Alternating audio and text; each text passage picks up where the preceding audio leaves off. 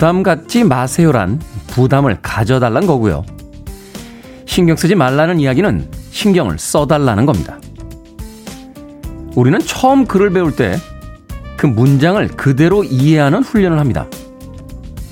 하지만 사회적 대화를 배울 땐 그 말과는 다른 의미를 읽어야 한다고 가르칩니다. 매일 쓰는 글과 말이지만 매번 어렵죠. 그건 아마도 사람들과 관계를 맺는 것이 어렵다는 뜻일 겁니다. 국어책에 쓰여진 대로 읽고 그대로 이해하던 때가 그립습니다. D-222일째 김태훈의 프리웨이 시작합니다. 빌보드 kid의 아침 선택 김태훈의 프리웨이 저는 클 태 자 쓰는 테디 김태훈입니다. 자 오늘 첫 곡은요 The President of the USA의 Video Killed the Radio Star 였습니다. 조 바이든 미국 대통령이 드디어 어, 취임을 했죠. 조 바이든 대통령이 저희 방송을 들을 일은 없겠습니다만 그래서 저희는 나름의 축하의 의미를 담아서 오늘 첫 번째 곡을 선곡을 해봤습니다. 원래는 버글스의 곡인데요. 1981년 8월 1일 미국의 MTV라고 하는 어, 음악 전문 케이블 채널이 개국했을 때 그 첫 번째 비디오로 상영이 됐던 어, 음악이었습니다. The President of the USA의 Video Killed the Radio Star 였습니다. 자, 서은지님, 태훈님 출석합니다. 부, 부산 날씨 따뜻해요. 라고 하셨는데, 서울 날씨도 조금 풀린 것 같죠? 네, 오늘 아침에 오는데 어제보다는 좀 덜 추운 어, 그런 기억이 납니다. 김지현 씨, 예, 제가 부담 갖지 말라는 건 부담을 가져달라는 뜻이다. 라고 했더니, 오늘도 테디 보러 왔어요. 부담 갖지 마세요. 라고. 어, 부담되는데요. 상당히 부담되는데요. 오늘 두 시간 동안 김지현 씨 사연에 계속 눈이 갈 것 같은 어, 그런 기분입니다. 아, K80221037님께서 아, 놓치지 못한다 프리웨이라고 보내주셨고요. 또 80755577님께서 테디님 반갑습니다. 깔끔하신 성격인 것 같아서 팬 됐습니다. 늘 듣기만 하다가 용기 내어 적어봅니다. 라고 하셨습니다. 깔끔한 성격인가요, 제가? 네, 제 성격은 저도 잘 모르겠어요. 어, 어떨 때는 이렇고, 저떨 때는 저래서, 예. 오히려 남들에 대해서 더 정확하게 알고 있는 게 아닌가 하는 생각도 해봅니다. 아, 본인에 대해서는 나는 어떤 사람인가 하는 명제를 가지고 평생을 고민을 하게 되는데 옆 사람들은 참 편하게 저 사람은 저런 사람이고 저 사람은 이런 사람이야. 라고 아주 단호하게 정의를 내려주는 것 같아요. 예전에 그런 경험이 있어요. 그 여럿이서 모이는 장소에서 한 5분 정도 본 분이에요. 직접 이야기를 한 적도 없고 이렇게 어 안녕하십니까 라고 인사만 딱 했는데 제 지인이 와서 그분하고 친해? 라고 해서 아니 왜요? 어, 어떤 자리에 갔는데 2시간 동안 제 이야기를 하시더래요. 그러면서 김태훈 씨는 이런 사람이라고 결론을 내려줘서 아 대단한 분을 그분에게 제가 사주나 관상도 좀 여쭤봤어야 되라는 생각을 했던 적이 있습니다. 깔끔할 땐 깔끔한데 또 그렇지 않을 땐 그렇지 않습니다. 아, K80755577님. 김학명님께서도 테디 안녕하세요. 좋은 아침입니다. 라고 문자 보내주셨습니다. 좋은 아침입니다. 자, 청취자 여러분들의 참여 기다립니다. 문자번호 샵 1061, 짧은 문자 50원, 긴 문자 100원, 콩은 무료입니다. 여러분은 지금 KBS 2라디오 김태현의 프리웨이 함께하고 계십니다. KBS 2라디오 yeah, 김태현의 프리웨이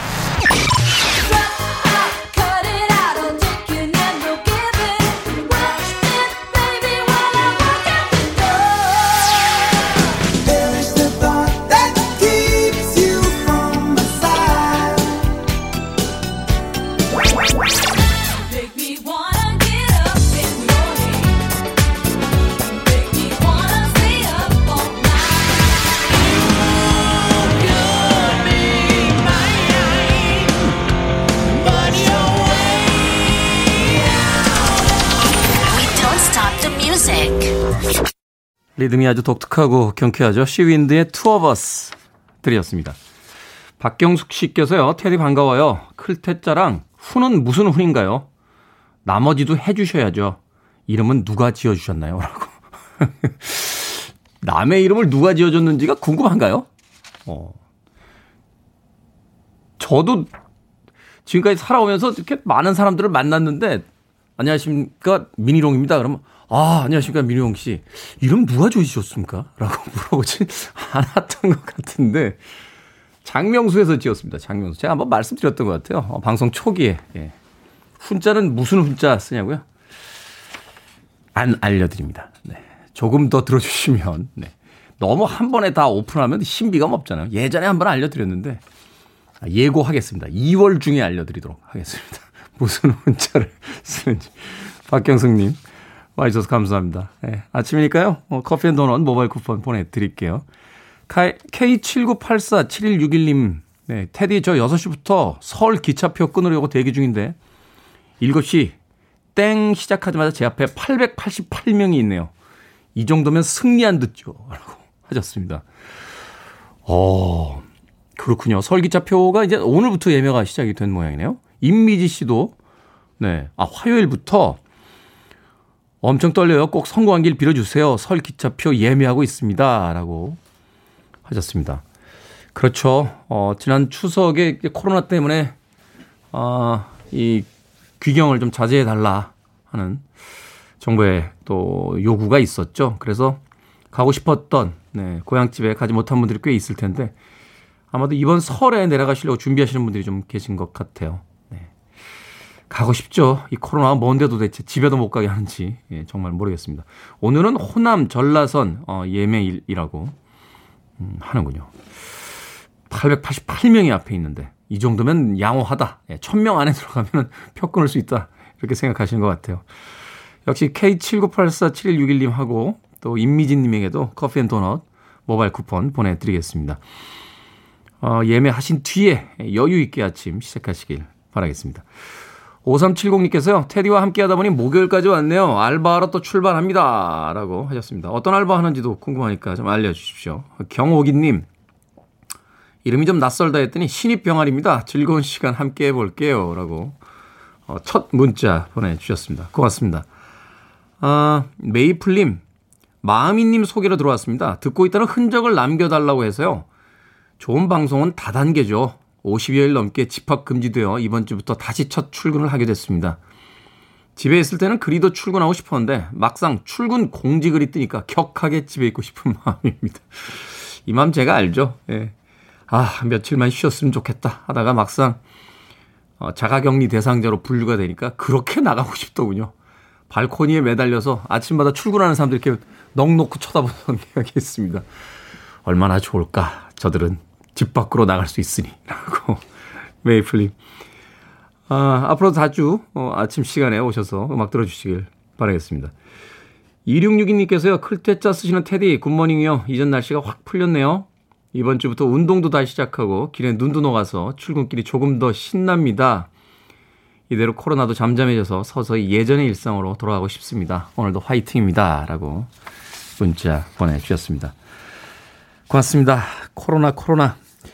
1년 내내. 어제가 우리나라에서 첫 코로나 환자가 발생한 지 딱 1년이 되는 어, 날이었다고 하는데, 이 정도 했으면 이제 좀 물러가 줘야 되는 거 아닙니까?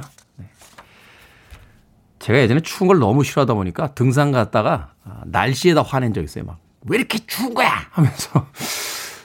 코로나가 사람 말을 알아들을 수 없겠습니다만 가끔은 코로나에게 화를 내고 싶은 그런 심정이 됩니다. 7270님의 신청곡으로 합니다. 시나 이스턴, Strut.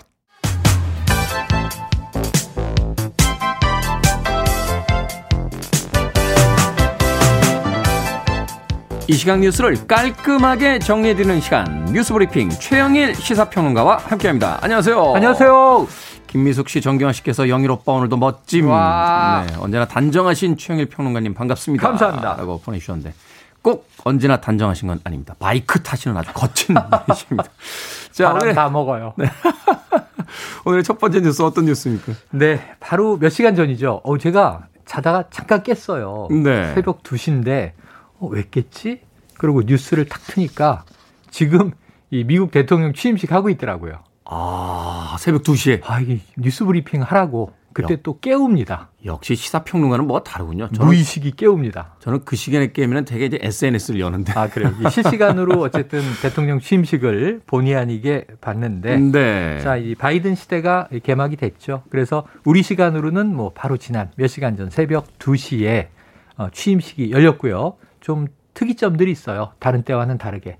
원래 그 내셔널 몰 연방의회 앞에 호수가 쫙 있고 탑이 쫙 있는 House of Cards 같은 네. 미드나 영화에 흔히 나오는 음. 포레스트 검프에도 나오죠. 오벨리스크 있는 그, 그 맞습니다. 그, 그, 그 곳. 거기에 네. 이제 이 오바마 대통령 취임식을 생각해 보면 45만 명이 들어찼어요. 크, 모였었죠. 예. 근데 이제 오늘의 취임식은 천여 명이 들어왔습니다. 음. 연방 의원들에게 본인을 포함해서 두 명까지 초청장이 이제 나눠졌다고 하네요.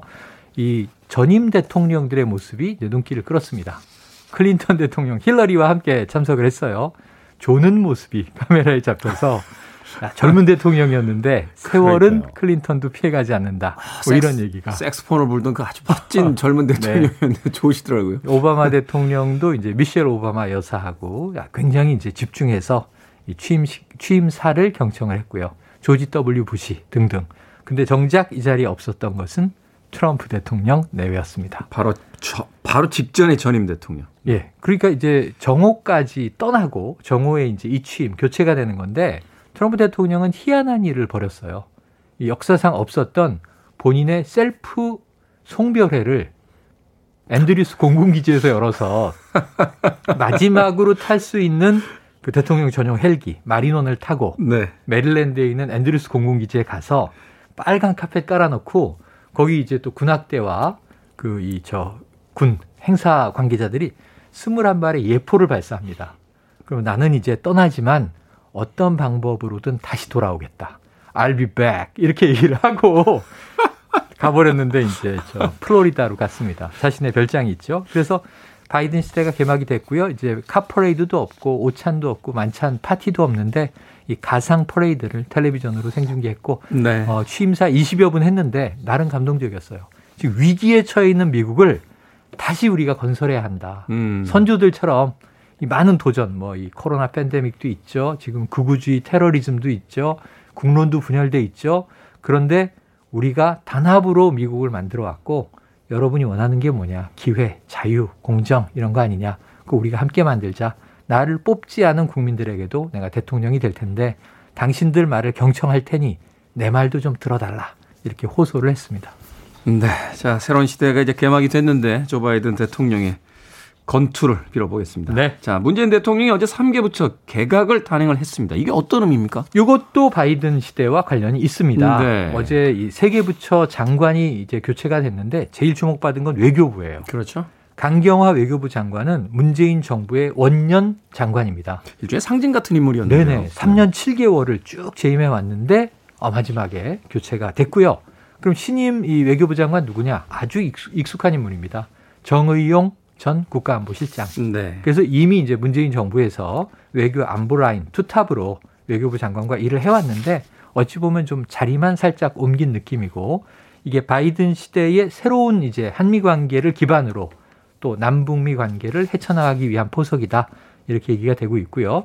그리고 나머지 두 개 부처는 이제 문체부 장관, 여기는 황희 더불어민주당 의원이 후보로 네. 지명이 됐고 또 하나는 이제 이 저 중소기업 벤처부 장관인데 박영선 장관이었잖아요. 그렇죠. 어제 오전에 전격 사의를 표했고 오후에 사표가 수리가 됐습니다. 서울시장 이제 후보에 나가겠다는 네네. 그러니까 인사청문회 거쳐서 장관이 들어와야 되는데 그때까지 아마 차관 대행 체제로 이제 며칠 혹은 몇 주 가게 될 것 같고요.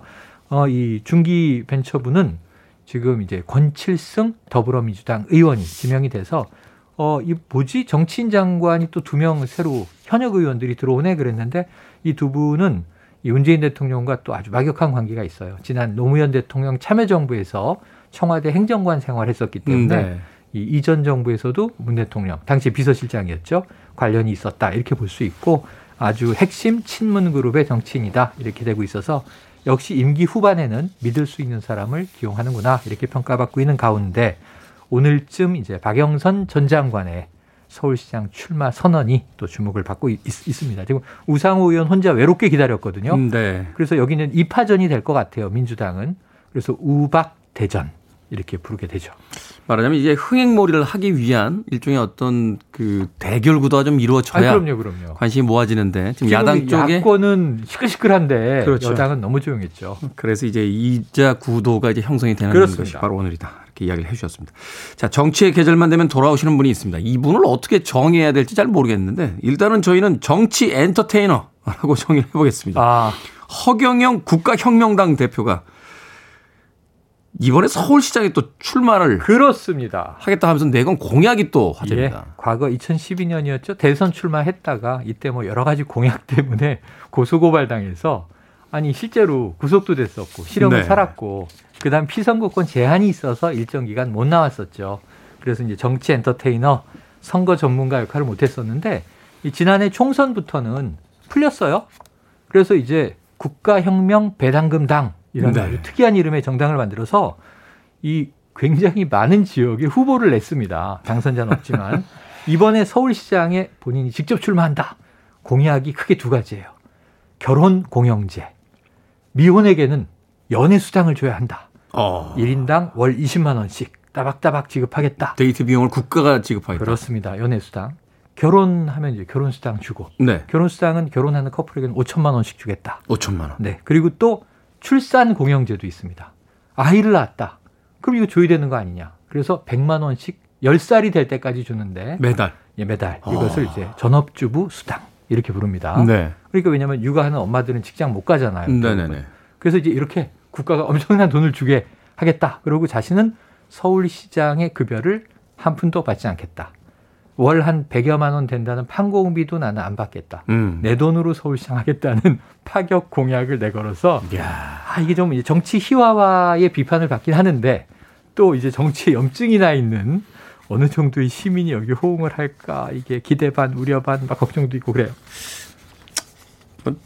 다는 아닙니다. 몇몇 정치인들은 되게 진지하게 이야기하는데 그분들도 안 지키긴 마찬가지더라고요. 근데 이게 허스트라다무스 이론이라고 세월이 한 10년, 20년 지나면 네. 이 허경영 총재의 공약 중에 몇 개는 여야가 갖다가 또 실행하는 경우도 있어요. 그러니까요. 지금 이 국가 기본 소득제 같은 거 뭐 경기도를 중심으로 여러 지자체가 하거든요. 결국 주지 않습니까? 국가가 돈을. 그러니까 69년도에 인간이 달에 가기 전에 이미 달에 가는 허무 맹랑한 SF 소설들이 나왔었으니까. 그렇습니다. 허경영 정치 엔터테이너의 공약을 한번 눈여겨보도록 하겠습니다. 엔터테이너가 틀린 게 아닌 게 가수 데뷔도 하셔서 뭐 내 눈을 바라봐 같은 노래도 있고 아주 재밌는 일들을 많이 벌이시죠. 자, 오늘 시사 엉뚱 퀴즈 어떤 문제입니까? 네, 허경영 국가혁명당 대표가 4.7 서울시장 보궐선거에 출마한다. 이 소식 막 전해드렸는데요. 오늘의 시사 엉뚱 퀴즈. 네. 자, 허경영 대표 공식적으로 확인되지 않았습니다만 본인 스스로 늘 이렇게 주장을 해왔습니다. 나는 축지법과 이것을 할 수 있다. 어. 근데 축지법은 이 롤스로이스를 타시기 때문에 확인된 바는 없는데 이것을 할 수 있다. 공중에 떠오르는 행위를 뜻하는 이것은 무엇일까요? 1번 공중부양, 2번 가족부양, 3번 인신공양, 4, 4번 이게 뭐양. 자, 정답하시는 분들은 지금 보내주시면 되겠습니다. 재미는 오답 포함 수청 10분에게 불고기 버거 세트 보내드립니다. 자, 허경영 대표가 공식적으로 확인은 안 됐습니다만 늘 주장하죠. 나는 축지법과 이것을 할 수 있다. 공중에 떠오르는 행위를 뜻하는 이것은 무엇일까요? 1번 공중부양, 2번 가족부양, 3번 인신공양, 4번 이게 뭐양이라고. 음. 자, 문자번호 샵 1061, 짧은 문자 50원, 긴 문자 100원, 콩은 무료입니다. 뉴스 브리핑 최영일 시사평론가와 함께했습니다. 고맙습니다. 고맙습니다.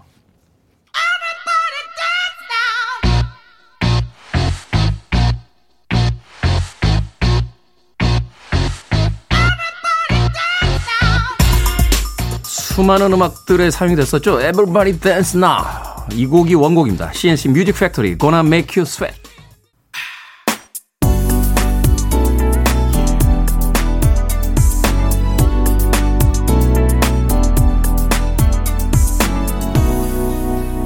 김태훈의 Freeway. 6분이 넘는 긴 곡이었습니다만 전혀 지루하지 않았죠. 어중찬 씨의 신청곡 먼데이 미츠루의 You Make Me 들으셨습니다. 먼데이 미치루는 참 대단한 음, 아티스트인 것 같아요. 어, 영화 배우로 시작을 해서 어, 결국은 음악으로 어, 자신의 이름을 알린 그런 인물입니다. 음악을 분류할 때요, 뭐 재즈 뮤지션이기도 하고 리듬 앤 블루스, 그러니까 R&B죠. R&B 쪽의 아티스트로 분류하는 평론가들도 있고 일본의 클럽 음악을 개척했다 하는 평을 받기도 하는 여성 아티스트입니다. 먼데이 미치루의 You Make Me 들이었습니다. 자, 오늘의 시사 엉뚱 퀴즈. 허경영 대표가 늘 주장하는 나는 축지법과 이것을 할 수 있다 해서 이것은 무엇일까요? 공중에 떠오르는 행위를 뜻합니다. 1번 공중부양이 정답이었습니다. 1873님, 자기양이라고 보내주셨고요. 최경민님, 공중분해. 2004님, 공중부황. 야, 이거 괜찮네요. 공중에 떠서 부황을 맞는 겁니까?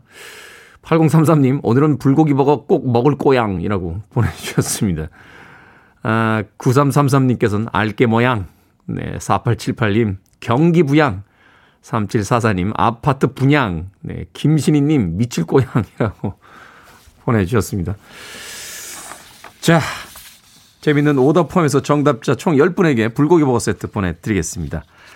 아, 방송이 끝난 뒤에 예, 김태훈의 프리웨이 홈페이지에 들어오시면 정답자 확인하실 수 있습니다. 콩으로 당첨이 되신 분들은요, 모바일 쿠폰을 보내드려야 되니까, 어, 방송 시간에 다시 한번 샵 1061로 이름과 아이디 보내주시면 저희들이 모바일 쿠폰 보내드리겠습니다. 짧은 문자는 50원, 긴 문자는 100원입니다. 자, 김지현님의 신청으로 갑니다. 레니 크라비츠, Fly Away.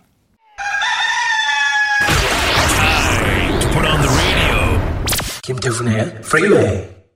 May God bless America. It is Joseph Robinette Biden Jr. is on track to win the. Thank you, thank you, thank you. 취임 선서와 동시에 트럼프의 시대는 끝나고 본격적인 바이든 시대가 열리게 되는 겁니다. This is America's day. This is democracy's day. Today. On this January day, my whole soul is in this. 희망의 이야기를 써나갈 것입니다. 분열이 아니라 단합의 이야기를 써나갈 것입니다.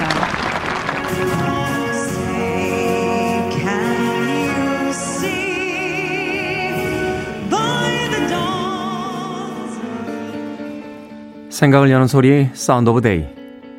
오늘의 소리는 AFN 방송이 아니고요. 우리 시간으로 오늘 새벽 제46대 조 바이든 미국 대통령 취임식 현장이었습니다. This is America Day. This is Democracy Day. 오늘은 미국의 날이자 민주주의의 날이다.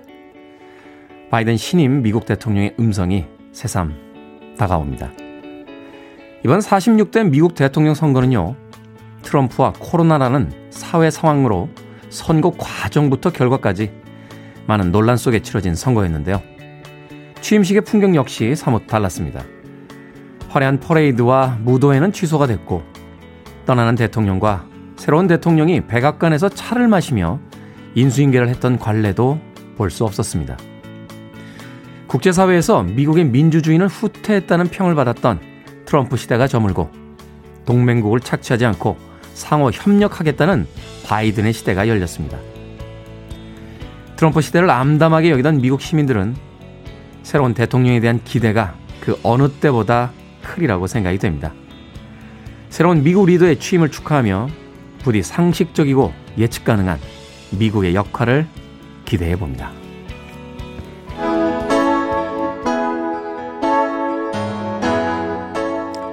크리스토퍼 크로스 Never Be the Same You're listening to one of the best radio stations around.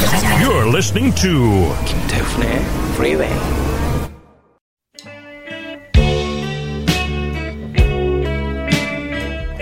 빌보드 키드의 아침 선택 KBS 2라디오 김태훈의 프리웨이 함께하고 계십니다. 김병희 씨께서요. 테디 어깨가 안 본 사이에 엄청 넓어지셨네요. 라고 성장기잖아요. 네. 성장판이 아직도 안 닫힌 것 같아요. 자, 소복소복님의 신청곡 오디오스본의 Goodbye to Romance 1부 끝곡입니다. 잠시 후 2부에서 뵙겠습니다.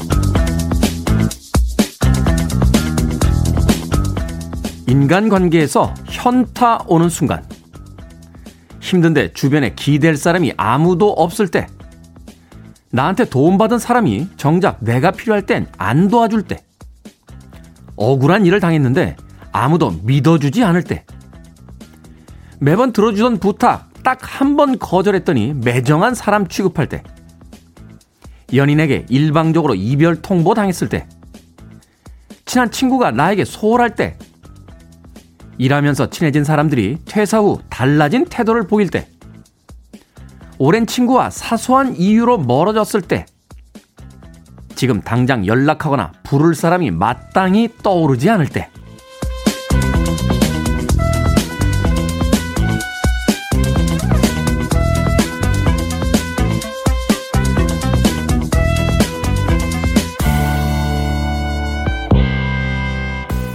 뭐든 읽어주는 남자. 오늘 읽어드린 글은요, 한 인터넷 커뮤니티에 올라온 인간관계에서 현타, 즉, 현실 자각하게 되는 순간들이었습니다. 인간관계에서 크고 작은 상처들을 받고 나면 한 번쯤은 자연인이 되고 싶다. 뭐 이런 생각하지 않습니까?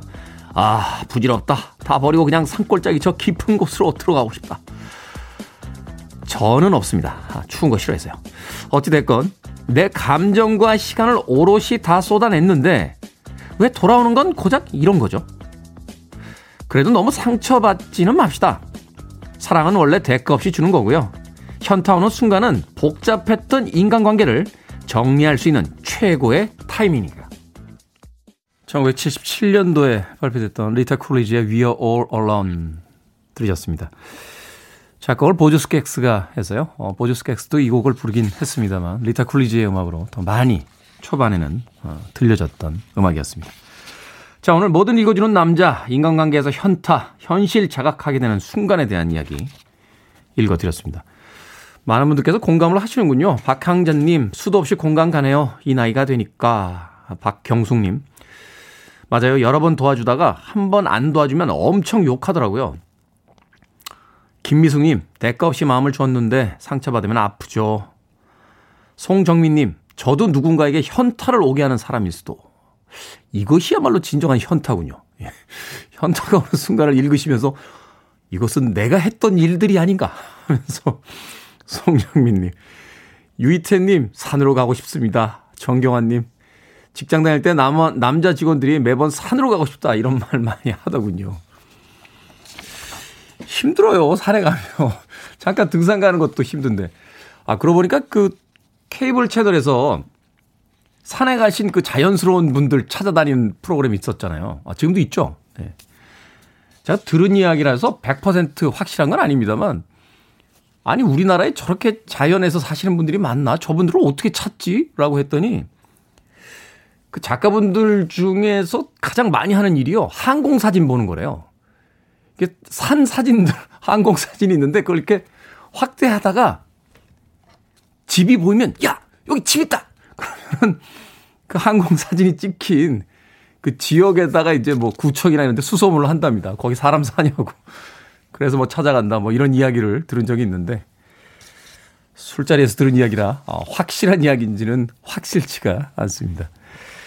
산으로 가고 싶다. 인생에서 그런 순간이 한 번쯤 오기 마련이죠. 자, 그런 순간들을 이겨내면서 또 오늘 어 목요일에 2부 함께 해주시면 되겠습니다. 자, 포털 사이트에 김태훈의 프리웨이 검색하고 들어오셔서요. 청취자 참여라고 쓰여진 부분 누르시고 뭐든 읽어주는 남자 게시판에 여러분들만의 소소한 하루의 발견, 일상의 재발견, 네, 적어주시면 되겠습니다. 문자나 콩으로도 참여하실 수 있습니다. 말머리 뭐든 달아서 어, 보내주시면 되고요. 문자는 문자번호 샵 1061, 짧은 문자는 50원, 긴 문자는 100원, 콩은 무료입니다. 채택되신 분께는 촉촉한 카스테라와 라떼 두 잔 모바일 쿠폰 보내드리겠습니다. I want it. I need it. I'm desperate for it. Okay, let's do it. 김태훈의 Freeway. 김상철 씨의 신청곡 이글스의 새드 카페에 이어진 토니 스톤의 Perish the Thought 들으셨습니다. 저도 이곡 오랜만에 들어보네요. 토니 스톤이 R&B, 소울 쪽의 음악들을 많이 발표했는데 이 곡이 가장 대표의 곡이죠. Perish the Thought. 토니 스톤. 이동구 씨께서요, 어제 여친 생일 축하해 주셔서 감사해요. 여친이 들었는데 너무 놀랐대요. 감사합니다. 라고 보내주셨습니다. 여친의 이름이 초이 씨였나요? 어제? 제가 좀 느끼하게 생일 축하, 초이 씨. 생일 축하합니다. 라고 했었는데, 아, 그걸 들으셨대요? 들으셨다니까 제가 더 감사합니다. 이동구 씨. 네. 피자 한 판 모바일 쿠폰 보내드리겠습니다. 아, 연달아서 또 좋은 날도 있는 거죠. 여친하고 맛있게 나눠 드시길 바라겠습니다. 오늘 동구 씨 이름 불러드릴까요? 네. 동구 씨. 피자 한 판 갑니다. 네. 콩으로 들어오셨는데요.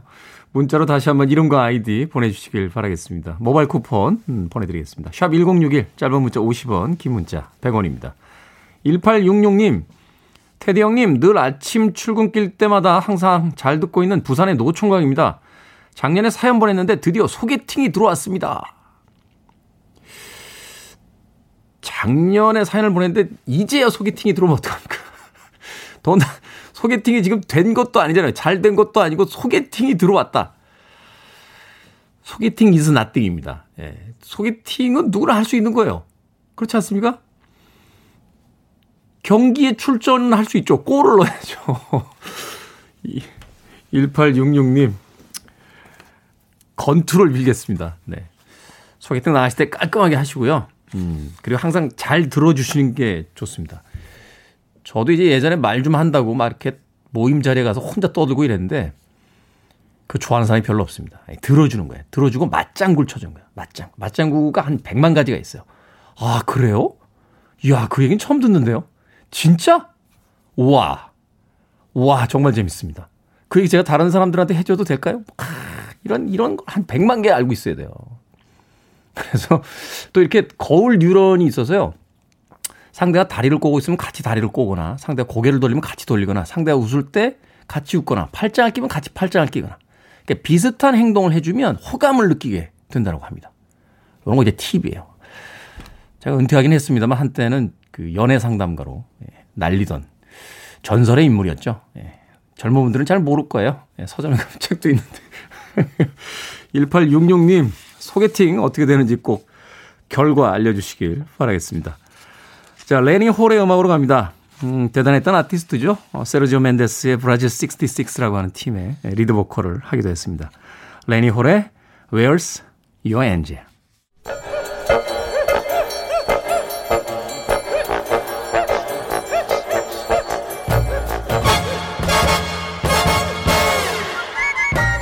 온라인 세상 속 촌철살인 해학과 위트가 돋보이는 댓글들을 골라봤습니다. 댓글로 본 세상.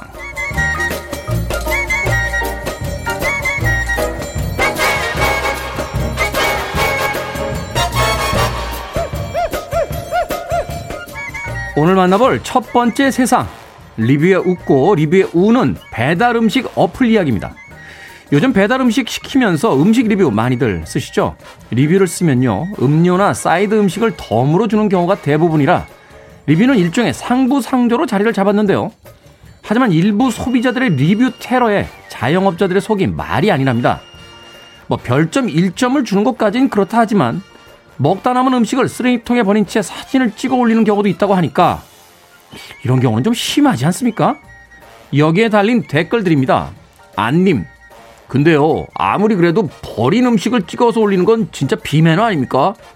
꼭 스트레스를 이런 데다 푸는 사람들이 있어요. 현주 맑음이님, 정확히는 맛이 없다가 아니라요, 내 입맛에 안 맞는다가 정확한 표현 같네요.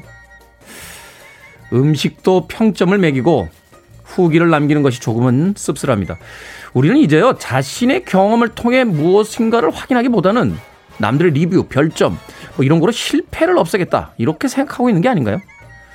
몇몇 악플러들 때문에 인생 최고의 경험이 될 수도 있는 여행, 또 음식, 아예 만나지도 못할지도 모르겠습니다.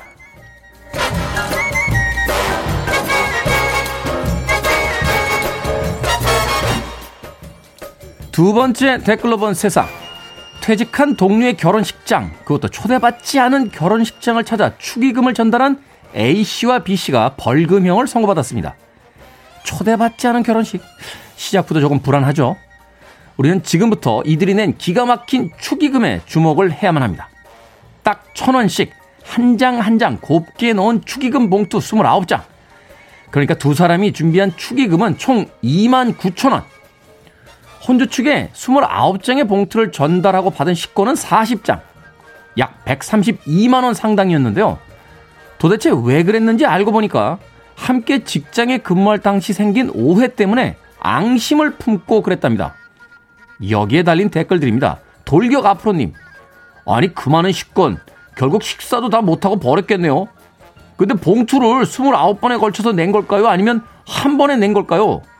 전자라면 정말 대단한 일을 하셨습니다, 두 분. 맑은 하늘님. 하긴 가까운 친척 중에도 이런 사람이 있었어요. 결혼식 하객으로 일가족 10명 몰려와서 도합 딱 10만원 내고 인당 7만 5천원 하는 코스 요리 배불리 잡수시고 교통비까지 챙겨가셨다니까요. 참 대단한 분들 많으시네요. 근데 여기서 하나 궁금한 건요. 도대체 직장 근무 당시에 어떤 오해가 생겨서 이런 행동을 할 수 있는 거죠? 응? 그걸 알려줘야지. 무슨 오해야? 응? 어찌됐건 벌금을 내야 한다니까 그냥 축의금 내시는 게 나을 뻔했네요.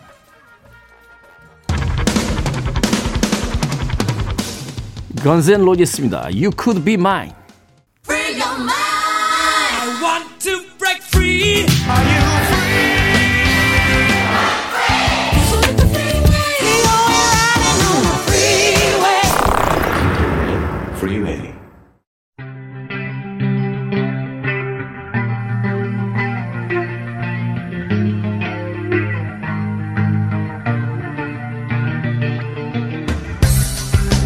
어라?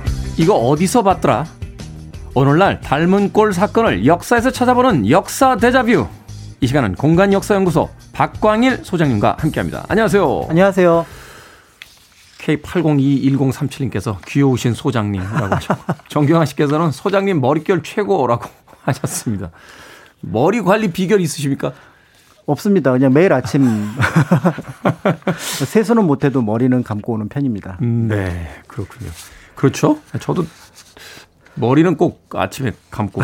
네. 자, 오늘 어떤 역사를 좀 알아볼까요?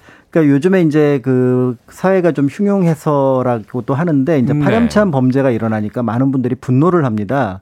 그런데 이제 또 한편으로 안타깝다고 생각하는 것 중에 하나가 그 범죄에 대한 재판 결과가 기대에 어떻게 보면은 좀 어긋나는 부분들이 있어서 그런 부분들을 조금 오늘 얘기를 해 드리려고 하는데요. 네. 그 중에서도 이제 파렴치범 하면 아마 이제 성범죄가 될 것 같아서 그 조선시대 성범죄에 대한 얘기, 그 다음에 거기에 대한 처벌에 대한 얘기를 좀 드리려고 합니다. 네. 최근에 사실 그 시민들의 많은 공분을 사고 있는 게 처벌이 너무 손방망이 처벌 아니냐. 네. 피해에 대해서 너무 좀 공감하지 못하는 것 같다. 뭐 이런 이야기들이 있었는데 자, 요즘 뭐 사이버 성범죄까지 등장을 했는데 조선 시대의 성범죄 어떤 사례들이 있나요? 어, 조선 시대도 뭐 성범죄는 여러 어떤 범주로 이제 존재를 하고 있고요. 특히 이제 그 인류 역사에서 성범죄가 없었던 적은 없었던 것 같습니다. 모든 법이 있는 곳에서는 성범죄에 대한 처벌 내용이 등장을 하거든요. 네. 그런 면에서 이제 조선 시대에도 그런 사례가 이제 여러 등장을 하는데 그 중에서 이제 특히 이제 미성년자를 대상으로 했던 최근에 나왔던 것과 관련해서 네. 어떤 성범죄와 관련된 내용들이 있습니다. 조금 아침부터 듣기 거북하실 수 있을 것 같은데 어 세종 때 이제 실록 기록을 잠깐 살펴보면은요.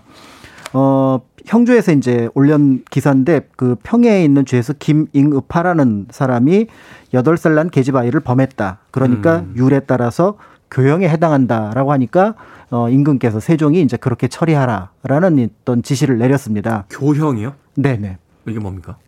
어, 교형이라고 하는 건 교수형을 아, 뜻하는 거죠. 사형이군요, 말하자면. 네. 아. 그래서 당시 이제 강간 범죄에 관해서는 거의 예외 없이 사형, 그러니까 이제 음. 교형을 이제 그 어떻게 보면은 교형으로 처벌을 했는데 그 근거가 되는 것이 이제 여기 나왔던 율 이라는 겁니다. 그래서 네. 율은 형법을 가리키는데 당시 그 조선에서는 경국대전이라는 그 법전이 있긴 했지만 형법 부분이 좀 약해서 음. 중국의 형법을 가지고 차용을 해서 썼습니다. 그래서 여기서 말하는 율은 당시 이제 명나라 형법이었던 대명률을 가리키는데요. 네. 어, 정근대의 어쨌든 형법은 비교적 어쨌든 좀 엄한 편이어서 그런 어떤 사례를 볼 수가 있는 거죠. 네. 미성년자 성범죄는 바로 교수형이다. 네네. 사형이다. 네네.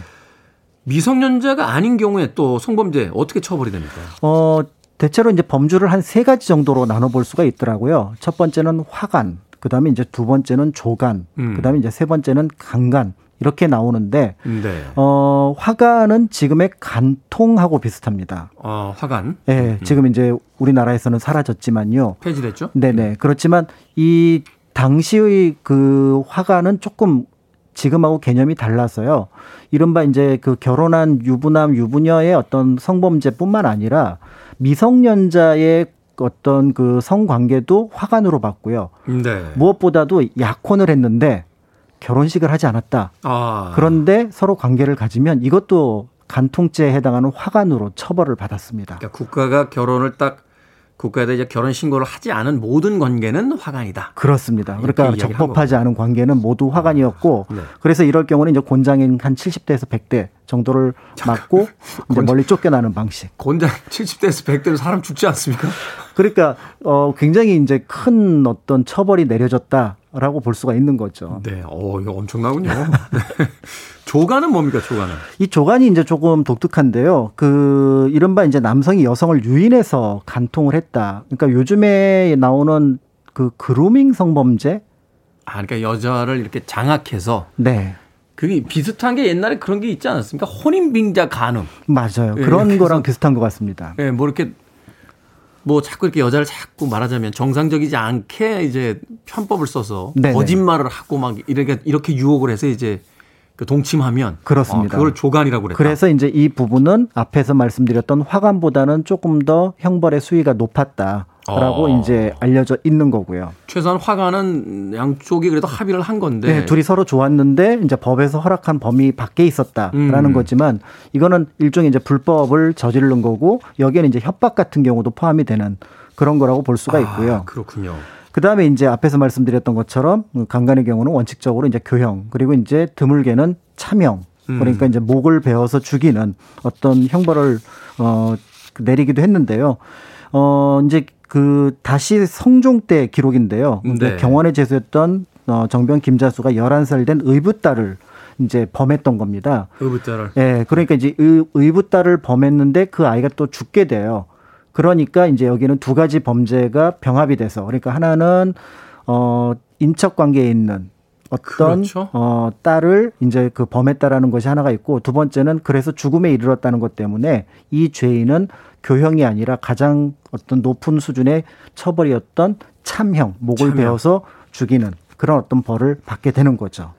그렇죠. 같은 사형이긴 합니다만 이제 목을 자른다라고 하는 건 이제 네. 최고의 어떤 극 강력한 이제 사형이었던 거죠. 그렇습니다. 그리고 이제 무엇보다도 성범죄 같은 경우는 사실은 당시에는 약간 그 적 용하는 범위가 좀 느슨했던 부분들이 있어서 어지간하면은 강간보다는 조간으로 넘어가는 경향이 많았거든요. 네. 그런데 이제 미성년을 대상으로 한 성범자는 성범죄에 대해서는 이것은 무조건 그러니까 그 사람의 의사하고 상관없이 강간으로 봤던 부분들도 있어서 네. 어떤 면에서 보면은 지금 우리가 얘기하는 어떤 그 성범죄의 어떤 그 범죄 형식과 조금 유사하다라고 볼 수가 있습니다.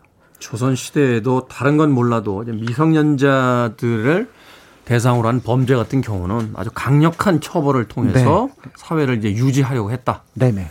하는 이야기를 해주셨습니다. 어, 얘가 무거워서 어, 음악 한 곡을 듣고 좀 가볍게 한 다음에 다시 돌아오겠습니다. 네. 듀란 듀란의 음악으로 갑니다. I don't want your love.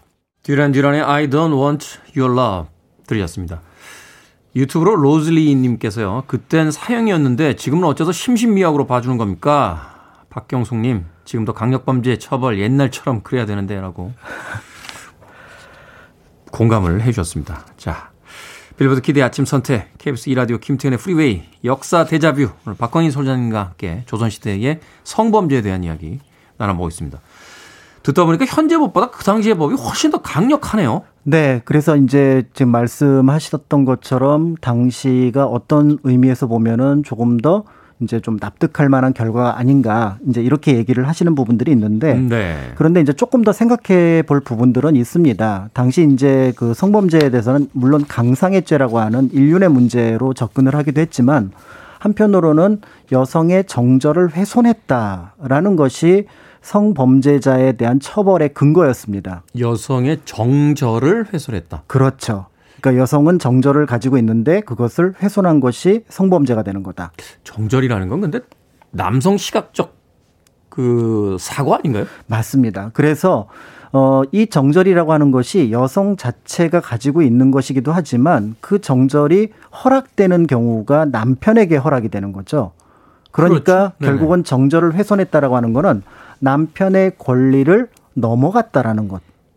아, 그러니까 피해를 입은 여성에게 돌이킬 수 없는 어떤 그 상처를 상처를 주었으니까 처벌하는 게 아니라 이 여자의 정절이라는 건 소유한 남편의 것인데 그렇죠. 또는 미래의 남편. 미래의 남편의 것인데 그거를 훼손했으니까 범죄자로서 처벌을 받는 거다. 좀 다른 국면이네요. 이거는 그렇죠. 네. 그래서 이제 우리가 전근대의 어떤 형벌의 결과를 놓고 볼 때는 아 이것이 어, 강력했으니까 마음에 든다라고 하지만 그 내부에 들어가 있는 사정, 철학까지 본다면은 어, 동의하기 어려운 부분들이 있고요. 사실은 정근대의 형벌이라고 하는 거는 기본적으로 굉장히 강력합니다. 그래서 네. 지금에 비해서 훨씬 더 강력해서 어지간하면은 사형, 그러니까 강도만 저질러도 사형으로 이제 그 처분되는 경우가 많았었고 다만 이제 지금하고 비슷하다 그러면은 미성년자에 대해서는 굉장히 이제 그건 엄격하게 어 형벌을 적용을 해서 그거는 의도 여부하고 상관없이 결과로서 이제 판단했던 부분들이 있고요. 있고요. 네. 그 다음에 이제 마지막으로 그 앞에서 살펴봤던 것처럼 형벌의 수준이 높다고 하더라도 그 내부에 있는 철학까지는 살펴보기 어려운 부분들이 있는데 네. 그럼에도 불구하고 앞에서 이제 그 청취자분들이 왜 이런 댓글을 달았는가라고 하는 부분들에 대해서는 그것이 아무리 그렇다고 하더라도 현재의 어떤 재판을 보면은 가해자가 사회에서 다시 교화되어서 활동할 수 있는 것들의 근거를 제공한다는 면에서는 충분히 납득이 되지만 네. 피해자의 돌이킬 수 없는 피해를 당한 부분들에 대해서 그것이 어떤 정도로 그 가해자에게 책임을 지우느냐 라는 부분들에 대해서는 좀 미흡하지 않은가라는 부분들 때문에 어떻게 보면 조선시대 형벌에 대해서 또는 어떤 그 재판 결과에 대해서 어 대리 만족하는 듯한 느낌을 갖게 되는 건가라는 생각을 하게 되는 거죠. 네. 일단은 뭐 봉건주의 시대와 현대 어떤 공화국 시대를 이제 수평으로서 비교를 할 수는 없겠습니다만 맞습니다. 지금에 왜 이런 그 사회적 분노가 있는지에 대해서는 한 번쯤 과거에 또 예를 가지고 와서 생각해 볼 필요가 있으니까요. 네. 한 가지 좀 안타까운 것은 앞서 이야기한 것처럼 단지 형벌을 세게 때린 것이 피해자 중심이 아니라 네. 그 피해자에 대한 권리를 가지고 있는 또 다른 남성의 어떤 그 권리를 침해했다 하는 것에서 이제 출발이 했다는 게 역시 봉건적 사고 방식이라고 그렇습니다. 이해할 수 없는 부분이 있군요. 현대 와서는 이런 건 분명히 있는 것 같아요. 과거에는 형벌도 형벌이지만 이게 이제 불악 단위로 살고 또 그 사람들이 사는 공간 자체가 한정돼 있으니까 누구나 다 알잖아요. 저 친구가 그렇죠. 어떤 범죄를 저질렀는지. 그러니까 이제 1차적으로 범죄를 저질러서 관에 끌려가서 또는 재판을 받는다고 하는 것과 별도로 사회적인 처분이 있는데 네. 현재는 익명성이 굉장히 강화되다 보니까 그거 그러니까요. 외에는 특별하게 처벌할 방법이 없는 부분들이 있고요.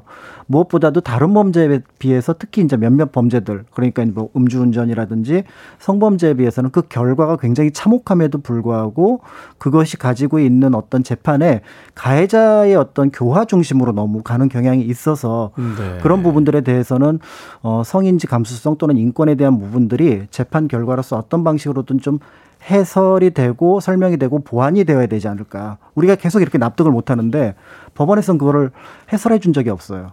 어, 그러니까 그렇죠. 그러니까 기사로서만 이해를 하고 있는데 그게 왜 그렇게 되고 있는지에 대해서 납득을 하고 수정하고 보완하고 그래서 그게 필요하다면 법률 자체를 바꾸는 그런 방식들의 어떤 대응이 필요하지 않을까라는 생각이 듭니다. 앞서서 제가 이제 봉건주의 시대와 공화국 시대를 뭐 수평 비교할 수는 없다라고 이야기했습니다만 앞서 이야기하신 것처럼 음주운전이라든지 성범죄에 관해서는 여전히 봉건적 사고를 가지고 있는 게 아닌지 한 번쯤 되짚어봐야 된다라고 이야기를 해주셨습니다. 자, 역사 대자뷰. 오늘은 조선시대 성범죄 형벌에 대해서 알아봤습니다. 공간역사연구소 박광일 소장님과 함께했습니다. 고맙습니다. 감사합니다.